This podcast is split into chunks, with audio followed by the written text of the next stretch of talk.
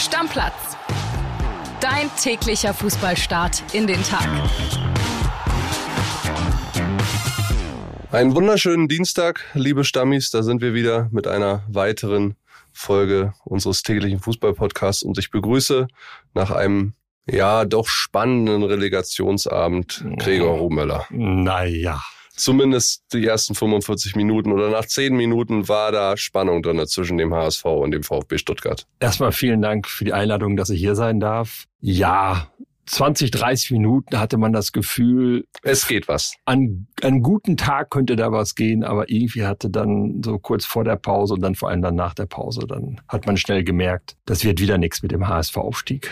Lass uns gleich weiterreden ja. und erstmal in die Sprachnachricht unseres Reporters Babak Milani reinhören. Der hat die nämlich direkt nach Abpfiff geschickt. WhatsApp ab. Das Wunder im Volksparkstadion ist ausgeblieben. Nach dem null zu drei im Hinspiel in der Relegation beim VfB reichte eine Top-Halbzeit nicht, um äh, doch noch den Sprung in die Bundesliga zu schaffen. Der H S V hat in den ersten fünfundvierzig Minuten großartig gespielt, führte durch Sonny Kittels Traumtor eins zu null. Aber dann äh, schlug der VfB in der zweiten Halbzeit gnadenlos zurück. Mio mit einem Doppelpack, wobei äh, ein Platzfehler äh, vor Heuer Fernandes das Tor begünstigte und Silas machte das drei zu eins. Aber die Stimmung hier im Stadion ist ohrenbetäubend. Die Fans feiern ihre Spieler auf der Nordtribüne und feiern sie so, als wären sie gerade aufgestiegen. Der Rückhalt der H S V-Fans war in dieser Saison großartig. Und äh, das achte ausverkaufte Heimspiel in Folge zeugt davon. Es sollte nicht sein, der H S V wird eine sechste Ehrenrunde in der zweiten Liga drehen und, ja, und ab Sommer wieder versuchen, endlich wieder in die Bundesliga zurückzukehren. Ja, Gregor, Babak hat eigentlich alles gesagt, was wichtig ist rund um den H S V, ne? Sechstes Mal jetzt in der zweiten Liga, der nächste Anlauf. Und irgendwie muss man ja auch sagen, trotz dieser tollen Kulisse, toller Fans, super Rückhalt, es ist nicht mehr nur Pech, es ist einfach Unvermögen. In, in der Summe sicherlich, wobei heute, es war ja alles gelegt. Du gehst in der sechsten Minute in Führung, eins zu null. Die Stimmung war vorher schon überragend gut. Dann wird sie natürlich noch besser. Du kannst, denkst dir, Mensch, vierundachtzig Minuten an einem guten Tag schafft auch der H S V gegen Stuttgart, da zwei Tore zu erzielen, um zumindest mal eine Verlängerung zu erzwingen. Ich glaube, dieses eine nicht gegebene Tor vom VfB hat den H S, dem H S V bewusst gemacht, oh Mann, wir müssen hinten aufpassen, wir dürfen uns eigentlich hinten keinen fangen. Richtig. Aber diese eine Szene, die dann, wo, das, wo der Ball im Tor lag und dann wurde das äh, Tor nicht gegeben, weil vorher abseits war. Und ich hatte das Gefühl, da hat der H S V für einen Moment gemerkt, das ist eine ganz brenzlige Situation. Wir dürfen eigentlich hinten nichts anbrennen lassen. Ja, mit Brechstangenfußball hat das nicht gereicht, nur vorne. Ne? Man musste hinten auch irgendwie äh, dicht machen. Und ist ja ganz klar. Und man muss ja auch sagen, Gregor, dieses, diese Relegation haben sie nicht gestern Abend Nein, verloren. Die Relegation Woche. Haben sie im Hinspiel in Stuttgart ja, verloren. Ja, das muss man klar sagen. Da waren sie desolat. Das Ergebnis war entsprechend, hätte sogar noch höher ausfallen können. Das dann wieder wieder umzubiegen, wäre wirklich ein Wunder gewesen. Ähm, man muss wirklich sagen, die Fans stehen da trotz alledem wieder eins hinter dem H S V. Ähm, mit den Fans musst du jetzt versuchen, das im sechsten Anlauf in Angriff zu nehmen. Und, und es wird ja nicht einfach. Guck dir die zweite Liga nächste Saison an. Ja. H S V, Schalke, Hertha. Und dann, okay, das sind die vermeintlich drei Großen, aber vergesst mir bitte nicht so Vereine wie Fortuna Düsseldorf, die nochmals probieren werden mit Tune. Sankt Pauli äh, wird diese Serie, die sie in der Rückrunde hatten, versuchen konstant auf die gesamte Saison auszuweiten. Dann, dann Karlsruhe mit Stindl, äh, Kiel wird wieder Gas geben, äh, Nürnberg wird wahrscheinlich hochkommen. Wir haben noch Hannover sechsundneunzig, also da ist richtig viel Brot mit dabei, was richtig gut spielen kann. Paderborn auch, also das wird richtig hart. Dann hast du immer mal eine Überraschungsmannschaft dabei, so wie dieses Jahr Darmstadt, mit denen man vorher auch nicht so unbedingt gerechnet hat. Ja, das wird eine ganz schwere Kiste nächstes Jahr. Wenn sie da die Relegation erreichen, können sie wahrscheinlich froh sein. Haken dran an die Relegation, Gregor. Jawohl. Und lass uns gerne weitermachen mit ein paar Themen, die André in der äh, Folge gestern besprochen hat mit Max Schrader. Da ging es unter anderem um Julian Nagelsmann nach Paris. Es ging vor allem hoch her zwischen den beiden. Ja, das stimmt. Es ging hoch her zwischen den beiden, hast du recht. Äh, ich will gar nicht, dass es zwischen uns beiden so hoch hergeht wie gestern. Ach, warum nicht? Ja, wir können jetzt auch nochmal diskutieren, aber wir hatten ja, oder André hat die Stammplatzhörer aufgefordert, ein paar Sprachnachrichten zu dem Thema zu schicken. Und das haben sie sehr häufig gemacht und in den kleinen Querschnitt mit deren Meinung möchten wir mal reinhören. Bin gespannt. Ich würde es an seiner Stelle machen, weil ich bin da auf Andres Seite. Er hat da so viel Kohle, sich den Kader so zusammenzubauen, wie er das für richtig hält, und auch die Strategie, die P S G jetzt irgendwie rausgegeben hat, mit jungen Spielern was zu machen, das ist genau was für Nagelsmann. P S G und Nagelsmann, das passt nicht. Weil man hat eins vergessen, der Mbappé darf dazu zweiundneunzig Prozent entscheiden. Und ob der sich dann in die Suppe spucken lässt vom Nagelsmann, das glaube ich nicht. Ich denke, dass es eine schlechte Entscheidung ist, wenn Nagelsmann zu P S G geht.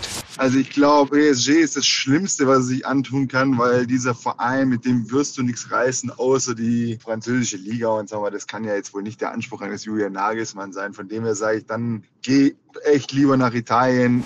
Solange P S G nicht bereit ist, einem Entwicklungstrainer, und das ist Julian Nagelsmann, auf etwas höherem Niveau die Zeit zu geben, sich zu entwickeln und eine Mannschaft aufzubauen, ist er dort fehl am Platz. Gregor, das waren jetzt natürlich nur vier Hörernachrichten, aber das Verhältnis von Julian Nagelsmann, gehst zu P S G oder lass es lieber sein, war so an den gesamten Nachrichten orientiert zwanzig zu achtzig in Prozenten gerechnet. Auf welcher Seite wärst du, machen oder nicht? Ich bin der Team André. Ich würde sagen, Echt, ja? ja, ich würde sagen, machen. Aus folgenden Gründen. Das erste ist, mit P S G holst du normalerweise einen Titel. Du wirst Meister in Frankreich. Das ist jetzt nicht wahnsinnig was Dolles, aber es ist immerhin etwas. Das andere ist, du hast die große Chance, als Trainer das zu schaffen, was andere halt nicht, vorher nicht erreicht haben, nämlich mit dem Verein die Champions League zu gewinnen, was dieser Verein ja unbedingt will und deshalb äh, ja auch schon viel Geld investiert hat. Du hast die Chance als Trainer da, das Geld so zu investieren, so intelligent einzusetzen, dass du am Ende eine Mannschaft hast, die zumindest, sagen wir mal, ins Halbfinale kommen kann, vielleicht sogar ins Finale. Und das traue ich Julian Nagelsmann durchaus zu. Und dann war diese eine Sprachnachricht, da hat einer von einem Entwicklungstrainer gesprochen, Nagelsmann. Ich, das ist er, finde ich. Er kann eine Mannschaft entwickeln. Das ist sicherlich die Frage, bekommt er die Zeit? Vielleicht mal über... Ich glaube, er muss sich auch selber entwickeln. Das war das, was in der Sprachnachricht noch gemeint war. Dass auch sich das? Julian Nagelsmann selbst als Trainer noch entwickeln muss. Naja, er hat jetzt Erfahrung bei Bayern gesammelt, nicht nur positiv am Ende, wie wir alle wissen, aber auch daraus wird er gelernt haben, für so intelligent halte ich ihn. Aber ich bin der Meinung, er ist einer, der eine Mannschaft entwickeln kann, und wenn man ihm die Zeit gibt und dazu eine intelligente Transferpolitik macht, dann traue ich ihm zu, dass er mit P S G den nächsten Schritt macht, den P S G machen will, machen will nämlich richtig um die Champions League mitspielen. Schön, dass du Team André bist. Ich bin tatsächlich Team äh, Kolibri, Max Schrader. Ja, hundertprozentig, weil also das, was du alles beschrieben hast, ich kann das durchaus nachvollziehen, aber es wird bei P S G weder so sein, dass man sich mit der Meisterschaft irgendwie begnügt, so wie bei Bayern München. Ja, man sagt am Ende, Meisterschaft ist das täglich Brot, Bundesliga über vierunddreißig Spieltage, das ist der wertigste Titel. Das zählt bei P S G einfach seit Jahren nicht mehr. Die greifen halt nach nur dieser Sternchen, Sternchen, Sternchen-Kategorie, und das ist die Champions League. Klar, er könnte der Erste sein, dem das gelingt, aber der Druck, das zu schaffen, an dem sind auch viele vorher schon gescheitert. Und B, diese ganze Tra- Transferpolitik, die P S G dort macht. Ich glaube, das wird sehr gesteuert aus der Wüste heraus, was das Geld angeht. Wir wollen die Kategorie A-Namen. Da ist gar nicht so, was passt am besten miteinander zusammen. Ja, dass man da wirklich richtig plant, sondern wo gibt man einfach die meiste Kohle für aus und wo hat man den größten Namen. Und ich glaube auch, wie es der ein oder andere Hörer beschrieben hat, Kylian Mbappé, mal gucken, was die nächsten Jahre mit ihm passiert, ist auch ein sehr, sehr wichtiger Treiber, was Transfers angeht. Der möchte eine gute Offensive haben. Dem ist eigentlich egal, wer da hinten drin steht. Hauptsache der Ball kommt nach vorne. Aber es ist ein schönes Diskussionsthema. Sehr spannend, ja. Und äh, das ist auch bei dem nächsten Thema, was gestern besprochen wurde, nämlich Ilkay Gündogan zum B V B. Und ja, auch da haben wir, und das ist dieses Schöne an der Community, wieder viele, viele Sprachnachrichten bekommen. Und auch in die hören wir mal rein. Gündogan zu Dortmund wäre mega, wenn Dortmund Gündogan holen würde. Und das klappt, dann wäre die Kluft zu Bayern nicht ganz so groß. Und sie holen natürlich einen Leader, einer mit Erfahrung, der die Jungs auch wieder aus dem Sumpf holt. Bitte, bitte, bitte keine Rückholaktion von Ilkay Gündogan. Nicht noch ein Spieler, der seinen Vorruhestand bei Borussia Dortmund genießen will. Schön in der Wohlfühloase, bisschen Fahrrad fahren und mit wenig Leistung und mangelnder Motivation glänzen.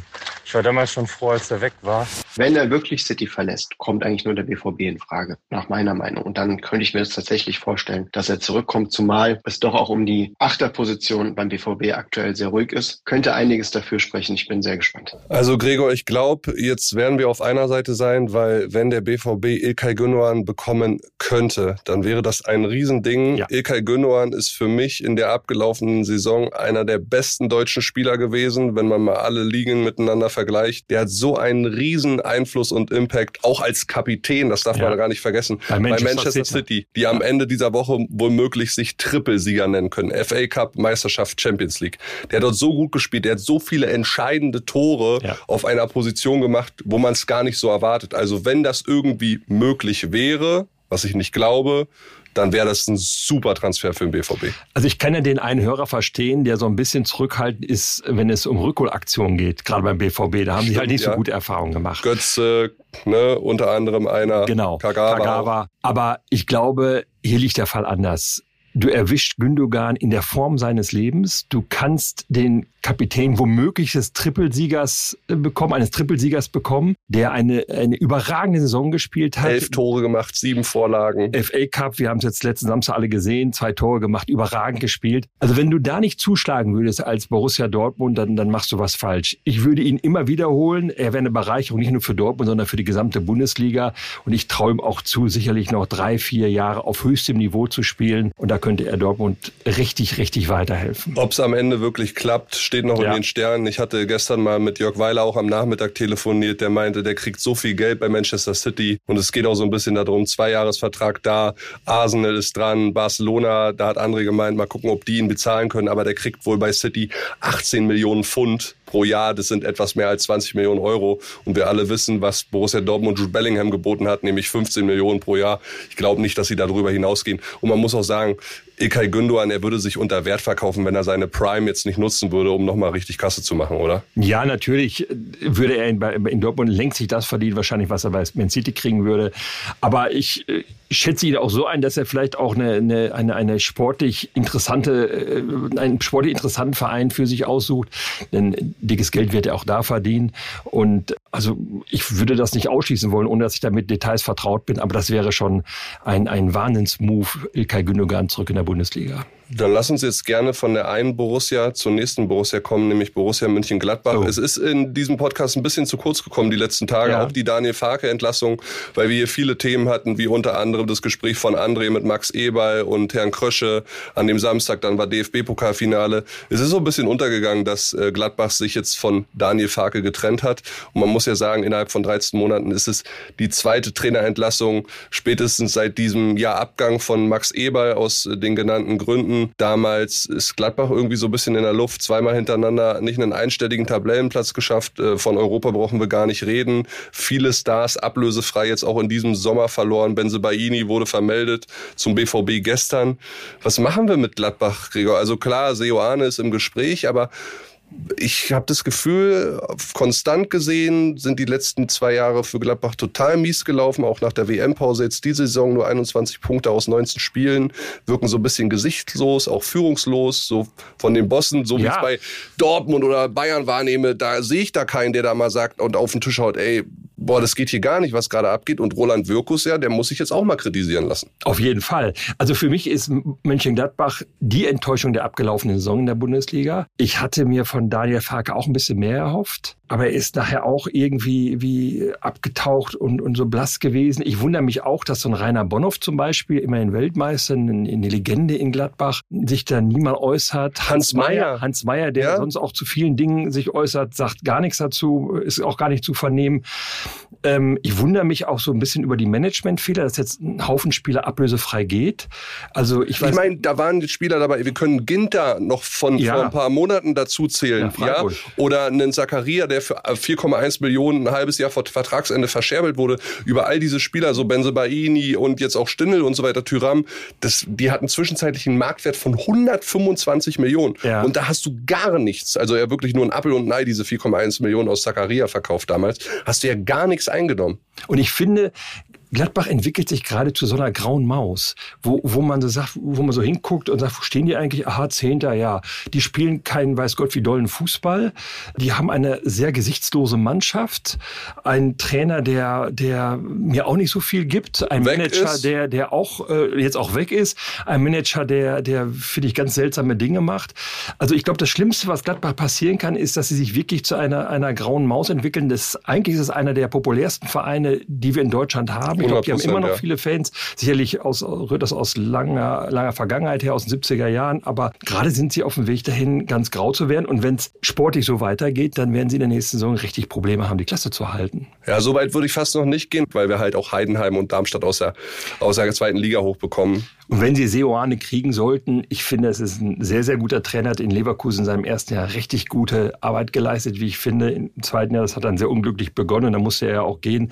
Aber ich glaube, das ist schon ein sehr, sehr guter Trainer, der vielleicht auch mit etwas ähm, weniger Möglichkeiten was Gutes schaffen kann. Aber erst einmal ist er noch nicht installiert. Auch was sonst personell da abgeht, da, davon weiß man noch nicht viel. Ich bin gespannt, was sich da in Gladbach in den nächsten Wochen tut. Ja, ansonsten ist der Transfermarkt jetzt schon wahnsinnig spannend, bevor er überhaupt richtig losgegangen ist und eröffnet hat. Der Benzema-Wechsel von Karim ist durch. Der geht, wie schon Cristiano Ronaldo, zu den Saudis. hundert Millionen für eine Saison. Insgesamt wird er da zwei machen, also zweihundert Millionen verdienen. Ist natürlich ein Riesending. Und es gibt dann auch Neuigkeiten aus Leipzig, beziehungsweise ist ja Christopher Nkunku als Abgang schon fix, schon seit Wochen. Wir haben es hier etliche Male besprochen. Und es sieht so aus, als hätten sie einen Nachfolger gefunden. Und über den berichtet uns mal Yvonne Gabriel, unsere R B-Reporterin. Hey Kili, ja. Der Nachfolger für Christopher Nkunku, der im Sommer zu Chelsea geht, ist ja das wichtigste Kaderpuzzleteil für Leipzig-Manager Max Eberl. Und nach unseren Informationen ist er nun fündig geworden, und zwar in Frankreich. Es geht um den Spieler Loïs Openda. Er spielt noch in Lens, dreiundzwanzig Jahre alt, belgischer Nationalspieler. Man ist sich mit dem Spieler schon einig nach unseren Informationen. Jetzt geht's noch um die Ablöse. Da stehen bis zu dreißig Millionen im Raum. Das klingt erstmal viel, trotzdem hat man große Hoffnungen in diesen Transfer. Es wäre ein klassischer R B-Transfer, hohes Entwicklungspotenzial und auch hohen, eine hohe Chance auf Wiederverkauf. Das heißt, wie Nkunku, der einst nur für dreizehn Millionen kam und jetzt für sechzig verkauft wird, hofft man, dass Openda auch in einigen Jahren noch mal mehr Geld bringen könnte, als man gezahlt hat. Dazu kommt oder soll kommen Christoph Baumgartner. Auch hier sind die Verhandlungen kurz vorm Vollzug. Es geht um einen Vertrag bis zweitausendsiebenundzwanzig und eine Sockelablöse von fünfundzwanzig Millionen plus Boni. Zusammen mit Sesko und Seiwal, die beide aus Salzburg kommen, hat Leipzig dann quasi schon vier Neuzugänge für den Sommer fix.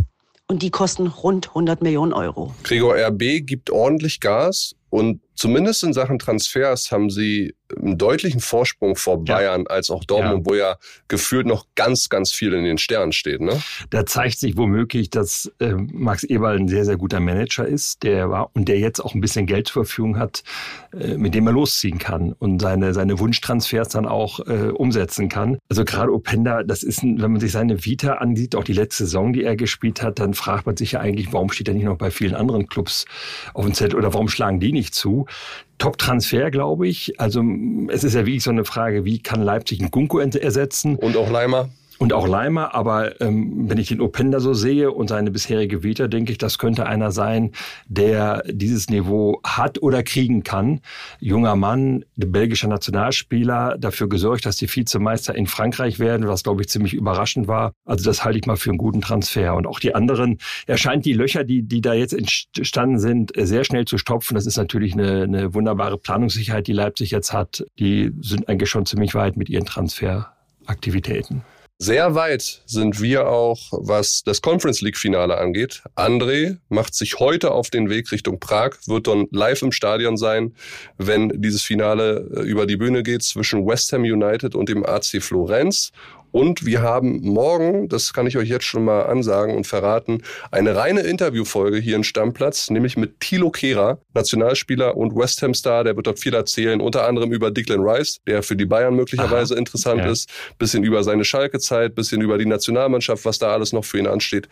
Also da wirst du hoffentlich reinhören. Auf jeden Fall. Da werden hoffentlich viele von euch da draußen reinhören. Und für euch da draußen werde ich noch was haben, Gregor, für dich vielleicht nicht. Du wirst schon BILDplus-Kunde sein, oder? Natürlich. BILDplus wird diese dieses Jahr zehn Jahre alt und wir haben eine Aktion, die läuft noch bis zwölften sechsten, also bis nächste Woche.